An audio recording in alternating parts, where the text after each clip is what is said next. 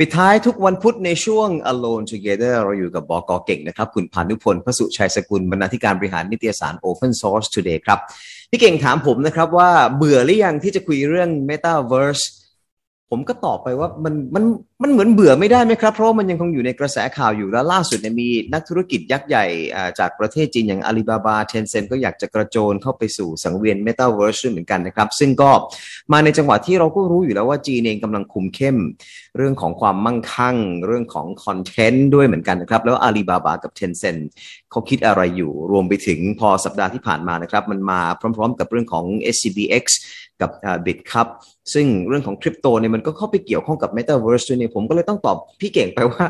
ยังสนใจอยู่ครับ และคิดว่ายังคงต้องสนใจไปอีกนานด้วยนะครับ เพราะมันเป็นเรื่องที่ ถ้าใครไม่ได้เข้าไปอยู่ในโลกนี้เนี่ยก็จะไม่เข้าใจไปเลย แต่ว่าเราก็ห้ามตกขบวนเหมือนกันนะครับ พี่เก่งสวัสดีครับ สวัสดีครับ คุณวาลินครับ แล้วก็สวัสดีคุณผู้ฟังครับครับอาลีบาบากับเทนเซ็นยังไงฮะอยากจะเข้าไปมีพื้นที่ใน Metaverse ด้วยเนี่ยฮะใช่ครับก็เขาก็มองเห็นว่าอันนี้เป็นโอกาส ทางธุรกิจใหม่ที่เขาจะเข้าไปครับ คือ Metaverse เนี่ยจริง ๆ มันก็จะมีส่วนของ VR กับ AR ซึ่งหลายคนเล่นเกมอย่างเขาที่เราก็พูดกันคงจะคุ้นเคยกับเรื่องนี้ดี แต่ว่าที่จีนเข้ามาเนี่ยสนใจในเรื่องนี้มันจะแตกต่างอยู่เรื่องคุณวาลินครับ คือจีนเนี่ยแบนคริปโตเคอเรนซีทุกรายการหมดเลยแต่ทำไมทั้งสองค่ายนี้สนใจ ก็เพราะว่าเร็วๆนี้จีนจะเปิดตัวดิจิทัลหยวนนะครับวาลินครับ เพราะฉะนั้นระบบการเงินของเขาเนี่ยที่มันจะอยู่ในเกมทั้งหมดก็น่าจะเป็นดิจิทัลหยวนฮะเมื่อวานนี้ผมมีอ่านข่าวไปแล้วฮะที่มีงานเอ็กซ์โปที่เซี่ยงไฮ้แล้วก็ในงานเนี่ยเขาเหมือนกับทดลองให้ใช้ตัวเขาใช้ใช้เป็นว่าตัว E ตัวเล็กแล้วก็ CNY ก็เป็นเหมือนกับเป็นเงินหยวนเป็น renminbi ที่เป็นแบบดิจิทัลคือตัวนี้ป่ะฮะ ECNY ใช่ครับถูกต้องครับตัวนี้แหละครับ เพราะฉะนั้นเอ่อ ecosystem ของจีนก็จะแตกต่างกับที่อยู่ทางยุโรป ซึ่ง มีเหรียญมากมายขายกองเลยตอนนี้มีไม่รู้กี่ยี่ห้อแล้วนะครับนั้นจีนก็จะมีอยู่ดิจิทัลหยวนเท่านั้นที่สามารถควบคุมได้แล้วก็เข้าไปซื้อขาย item ของตัวเกมนะครับออันนี้คือความแตกต่างเลย ครับ แล้วแล้วการควบคุมนะครับ เพราะว่าที่ผ่านมาจีนก็คุมเรื่องการเล่นวิดีโอเกมถูกไหมครับ คุมเรื่องของ content ไม่ให้ไปตามกระแสฝรั่งมากเกินไปทีนี้ Metaverse ของ Alibaba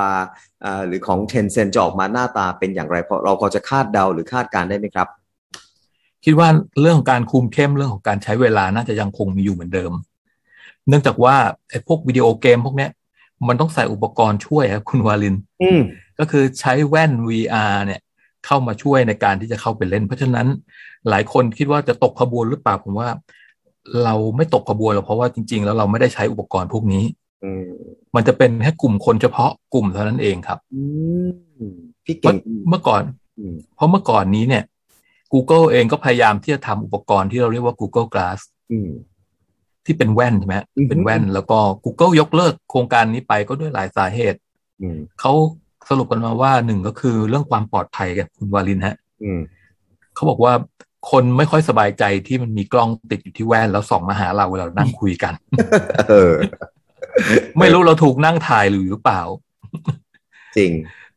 แต่แต่ว่าล่าสุด Facebook ก็ทำแว่นแบบนี้ออกมานะครับทำร่วมกับเรแบนใช่ไหมฮะทำร่วมกับเรแบนใช่ใช่ แต่เรแบนเขาบอกว่าเขาก็ทำมีไฟส่อง ให้เห็นว่าตอนเนี้ยคุณกำลังคนที่นั่งอยู่ตรงข้ามคุณใช้กล้องอยู่นะ เออ อันที่สองที่ Google ไม่สำเร็จก็คือเขาบอกว่ามันใช้แบตเตอรี่มากเพราะแบตเตอรี่ในเมื่อสี่ห้าปีที่แล้วเขาบอกว่าต้องชาร์จทุกๆสองชั่วโมงเลยทีเดียวนะครับ แล้วอุปกรณ์มันเล็ก ครับ แล้วมันก็ทำให้ข้อที่สามเขาบอก Google บอกมันทำให้เสียสายตาคุณวริศอ๋อโอเค เพราะอันนี้เป็นเหตุหลักที่พอมันมีอะไรก็ไม่รู้มาอยู่ตรงดวง ดวงตาของเราซ้อนกับภาพจริง หรือจะเป็นภาพเสมือนเนี่ย ก็โอกาสที่จะเสียสายตานั้นมีสูงมาก อืมอืมอืมก็เลยทำให้พี่เก่งคิดว่าตัว Metaverse คงที่ผ่านมาเนี่ยเขามักจะใช้คำว่า overrated ก็คือเหมือนกับว่ามันเป็นกระแสหรือเป็นเรื่องที่เวอร์เกินจริง มันไม่ได้ไม่ได้คือฮาขนาดนั้น มันคงจะไม่ได้ว่าเปลี่ยนโลกขนาดนั้น ใช่ไหมครับ ในความเชื่อของพี่เก่ง อืม ใช่ครับใช่ เพราะฉะนั้นเนี่ย ผมยังมีความเชื่อว่า ในด้านหนึ่งของ Metaverse ก็คือเรื่องของการเล่นเกม มันก็ยังคงอยู่ในเกม แต่ว่าอีกอีกฝากหนึ่งก็คือเรื่องของคริปโตเคอเรนซีนะครับอืมอืมมันยังไปต่อแล้วน่าจะเป็นจุดหนึ่งที่หลายคนจะต้องเข้าไป เพราะว่าผมเชื่อว่าปีหน้าเนี่ย คนไทยเองอาจจะได้ใช้บาทดิจิทัลอืมเพราะเรามีข่าวมาแล้วว่าประมาณต้นปีเนี่ย ต้นปีเนี่ยทางแบงก์ชาติจะเริ่มให้เราทดสอบระบบ ก็ไม่แน่ คนไทยอืมอาจจะได้ใช้ใช้เหรียญดิจิทัลบาทเนี่ยในการในการใช้สวัสดิการของรัฐ ครับ ผมเรียกอย่างนี้ดีกว่า เพราะว่าตอนนี้คนไทยใช้ QR code อืมใช้กระเป๋าสตางค์กันเป็นแล้วครับ อืมเพราะฉะนั้นอันเนี้ยมันจะปลอดภัยกว่าที่เราจะมาใช้ระบบปกติ ครับ อันนี้ก็เป็นส่วนหนึ่งของ Metaverse เพราะเราเราเลี่ยงเรื่องนี้ยากมากครับ คุณวาลินช่วงนี้อืม นอกจากจะใช้คริปโตเข้าไปจับจ่ายเข้าไปซื้อสินค้าบริการใน Metaverse แล้วนะครับ ยังมีอะไรที่เป็น linkage ระหว่าง cryptocurrency กับ Metaverse อีกไหมครับ ที่ว่าเราเลี่ยงไม่ได้ มันจะมีเรื่องของการใช้บัตรเครดิต หรือบัตรที่ตอนนี้หลังจากที่ SCBS เนี่ยเข้าไปเทคกิจการของ BitCup เนี่ยซึ่งเราก็รู้ว่า BitCup เป็น Exchange ใหญ่ในประเทศไทยเนี่ย Exchange ก็ไปจับมือกับMastercard คุณวาลิน สามารถแปลงเงินดิจิตอลออกมาเป็นเงินเงิน fiat และเงินบาทปกติเนี่ยได้แล้วอืมอืมเพิ่งจะเป็นข่าวสดๆร้อนๆเลยครับอืมในสัปดาห์ของสัปดาห์นี้ เพราะจะเห็นว่าการเทคโอเวอร์ครั้งนี้ไม่ใช่แค่เอ่อ SCB จะได้ Exchange ไปเท่านั้นนะครับ ยังมีธุรกิจที่จับมือกับ SCB อยู่แล้วเนี่ยอืมเข้ามาเสริมทัพด้วยอะอืมชิงความได้เปรียบอืมยิงความได้เปรียบครับ แล้วก็ อีกข้อได้เปรียบหนึ่งที่เราเห็นได้ชัดเจนก็คือมาตรการของกลตไทยเนี่ยอืมที่สั่งห้ามเอามีนคอยอะเหรียญตลกเหรียญล้อเลียนเนี่ยเข้ามาขายอืมซึ่งเราเราเคยคุยกันแล้วก็อีกเหรียญหนึงคือพวก fan token แล้วก็โทเค็นที่เป็น utility เนี่ยอืมอืมแต่กฎหมายเนี่ย หรือมาตรการนี้ไม่ได้มีผลบังคับย้อนหลังนะครับ คุณวาลินอ๋ออ่าฮะแล้วดังนั้น SCBX ก็ได้เปรียบที่จะเข้ามาที่จะเข้ามาใช้พื้นที่ตรงนี้ เพราะว่า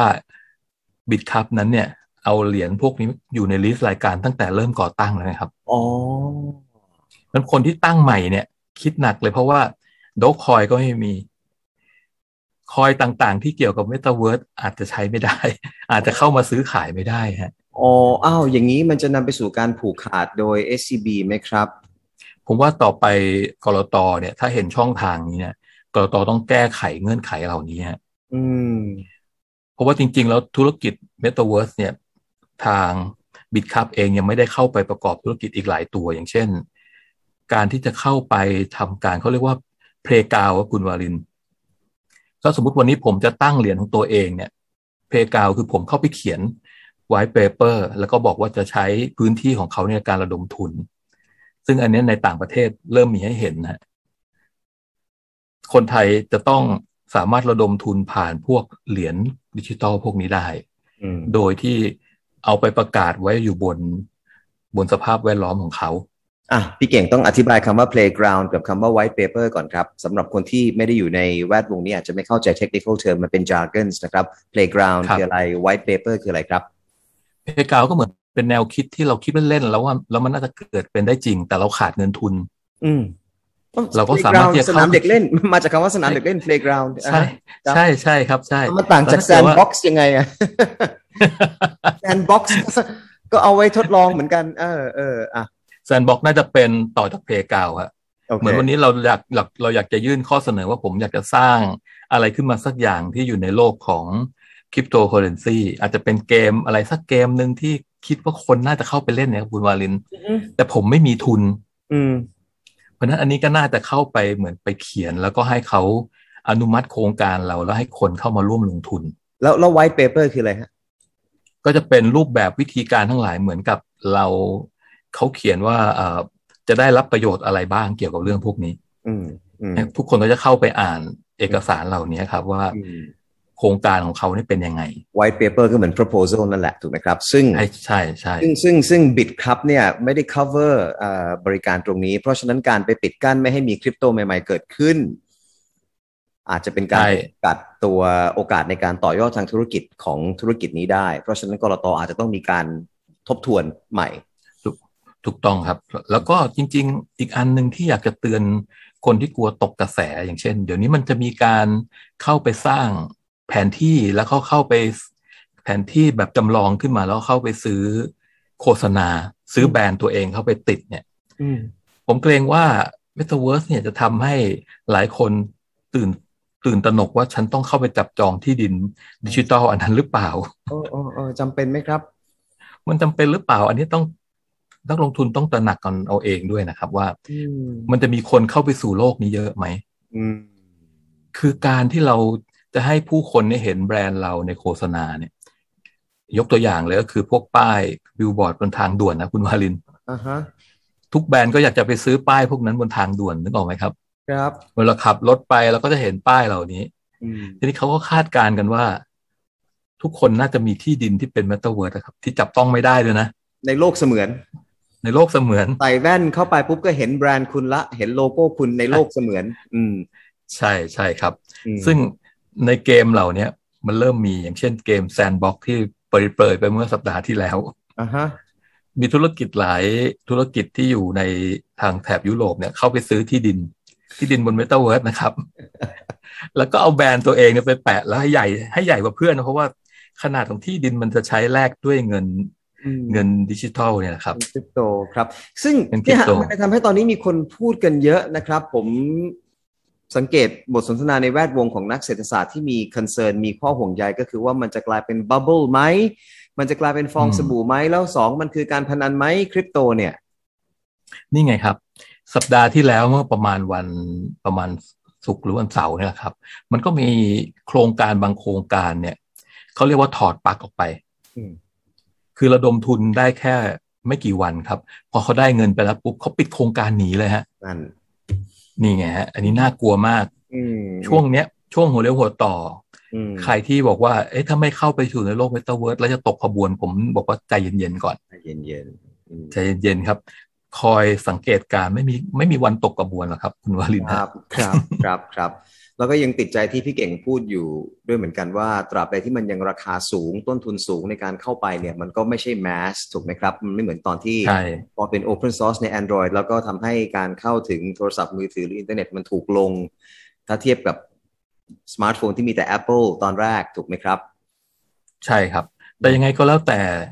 อุตสาหกรรมดิจิทัลคอนเทนต์อุตสาหกรรมเกมเนี่ย มันก็เป็นอุตสาหกรรมที่เติบโตอย่างรวดเร็วอื มมันก็เลยมีผู้เล่นรายใหม่เนี่ยเข้าไปลงทุนในเกมดิจิทัลเยอะขึ้นอือฮึอันนี้อันนี้เป็นเรื่องของเรื่องของอุตสาหกรรมเกมนะฮะอืมเราอย่าเพิ่งเอามารวมกันในชีวิตจริงอือฮึเพราะคนเล่นเกมก็เป็นคนกลุ่มหนึ่ง เขาก็อาจจะอยากซื้ออุปกรณ์พวกนี้อ่าแต่ถ้าเราบอกว่าวันนี้เราขายออนไลน์อยู่ ซึ่งซึ่งเดี๋ยวเราก็จะเตรียมไปซื้อของกันแล้ววันสิบเอ็ดสิบเอ็ดเนี่ยเอ็ดสิบเอ็ดวันพรุ่งนี้ใช่เออพวกเราจะย้าย ไปขายของบนเมตาเวิร์สดีไหมเนี่ย คุณผู้ฟังต้องใจเย็นก่อนเพราะเพราะเพราะโลกของเมตาเวิร์สไม่รู้จะเกิด ไม่รู้ว่าจะเกิดเร็วขนาดไหนโอ้ แล้วแล้วต้นทุนก็สูงนอกจากในแง่ของอุปกรณ์แล้วเนี่ยต้นทุนในการทำคอนเทนต์ที่ต้องเป็น 3 มิติ เพราะว่าพี่เก่งพูดคำว่า VR virtual reality มันก็ไม่ใช่ 2 มิติ AR augmented reality มันก็ไม่ใช่ 2 มิติ เพราะฉะนั้นเนี่ยแล้วแล้ว manpower ของเราในการที่จะทำคอนเทนต์เหล่านี้เนี่ยนี่ก็เป็นโอกาสในขณะเดียวกันมันก็ยังขาดแคลนด้วยเหมือนกันถูกไหมครับ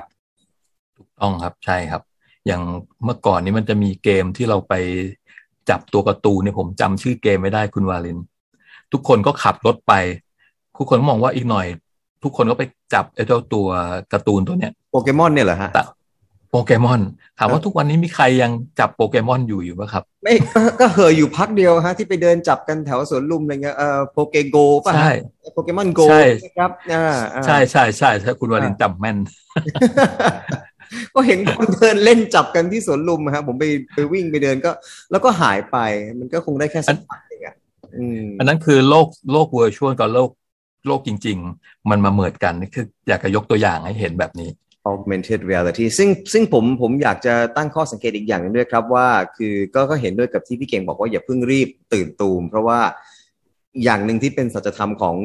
อะไรก็ตามจากวันนี้ไปเนี่ยมันคือ disruption คือมันมาไวไปไว แล้วมันก็เปลี่ยนใช่ครับไปเร็วมากด้วยเหมือนกันถูกไหมครับ บางอย่างก็ล้มเหลวก็ก็มีให้เห็นอยู่อืมบางอย่างก็ ไปได้นะครับอืมแต่ว่าในเรื่องของคริปโตเคอเรนซีเนี่ยอืมหลายมุมมองบอกว่ามันน่าจะเป็นหนทางใหม่ที่ต่อไปอย่างเช่นตลาดหุ้นเองก็อาจจะต้องเข้ามาอยู่ในแวดวงนี้ อืม เพราะส่วนหนึ่งเขาก็ต้องการที่จะลดใบหุ้น แล้วก็จำกัดว่าใบหุ้นที่ออกมาจำนวนเท่านี้มันเป็นของแท้แล้วมันมีอยู่แค่ ไม่กี่ล้านใบ หรือไม่หรือไม่กี่ล้านหุ้นนะครับคุณวาลิผมกลับมาว่าการกำกับดูแลเนี่ยจะยิ่งเข้ามาสร้างความเชื่อมั่นนะครับ แต่ควรจะเปิดกว้างให้มีการแข่งขันอย่างเสรี แต่ภายใต้การกำกับดูแลเหมือนอย่างที่ก็กำกับดูแลตลาดหุ้นในการระดมทุนถูกไหมครับ แต่ว่าก็ให้มีแพลตฟอร์มสำหรับคริปโตเคอเรนซีด้วยไม่ได้ปล่อยให้เป็นไปอย่างที่เป็นอยู่ในปัจจุบัน ใช่ครับอืมอันอันนี้ตลาดหลักทรัพย์เอง ผมว่าเขาก็คงจับตาดูอยู่ฮะฮะว่าต่อไปต่อไปแล้วอาจจะ อีกหน่อยคงขึ้นมาอยู่บนบล็อกเชนนะครับคุณวาลินอืมอืมเพราะว่ามันเป็นเทคโนโลยีที่ต้องไป แม้แต่อย่างที่จีนทำอย่างหยวนดิจิตอลอืมบาทดิจิตอลถ้าเราถ้าเราไม่ไปเนี่ยอืมพวกคริปโตเคอเรนซีมันก็จะมาแทรกแซงทำให้คนหันไปสนใจในเรื่องนั้นมากกว่าอืมอืมอืมเนี่ยนะครับ ผมก็ผมเข้าใจว่าจีนทำไมต้องเข้ามาควบคุมอะอันนี้แต่ว่าเป็นตัวอย่างเป็นตัวอย่างที่ดีมากเลยของการเข้ามาควบคุม แต่ก็ไม่ได้ไม่ได้ตกขบวน แต่ควบคุม ใช่ครับอืมถูกต้องเลยฮะ ครับอะทิ้งท้ายฮะวันพรุ่งนี้ช้อปปิ้งอะไรดีฮะสิบเอ็ดสิบเอ็ดกระแสเป็นไงบ้างครับปีนี้คึกคักไหมครับ ผมว่าถ้าเป็นประเทศไทยอาจจะไม่ค่อย ไม่ค่อยตื่นตระหนกสักเท่าไหร่เพราะว่ามันมีอยู่ทุกเดือนมีตลอดแต่ว่าอลิจะมีตลอดเวลา แต่ว่าทางฝั่งจีนเนี่ยเขามีปีละครั้งไงครับเออสิบเอ็ดสิบเอ็ดนี่คือวันคนโสดแต่เขาวันมีปีคนละครั้งโสแล้วดเป็นวันที่ให้คนโสดไปจับจ่ายใช้สอย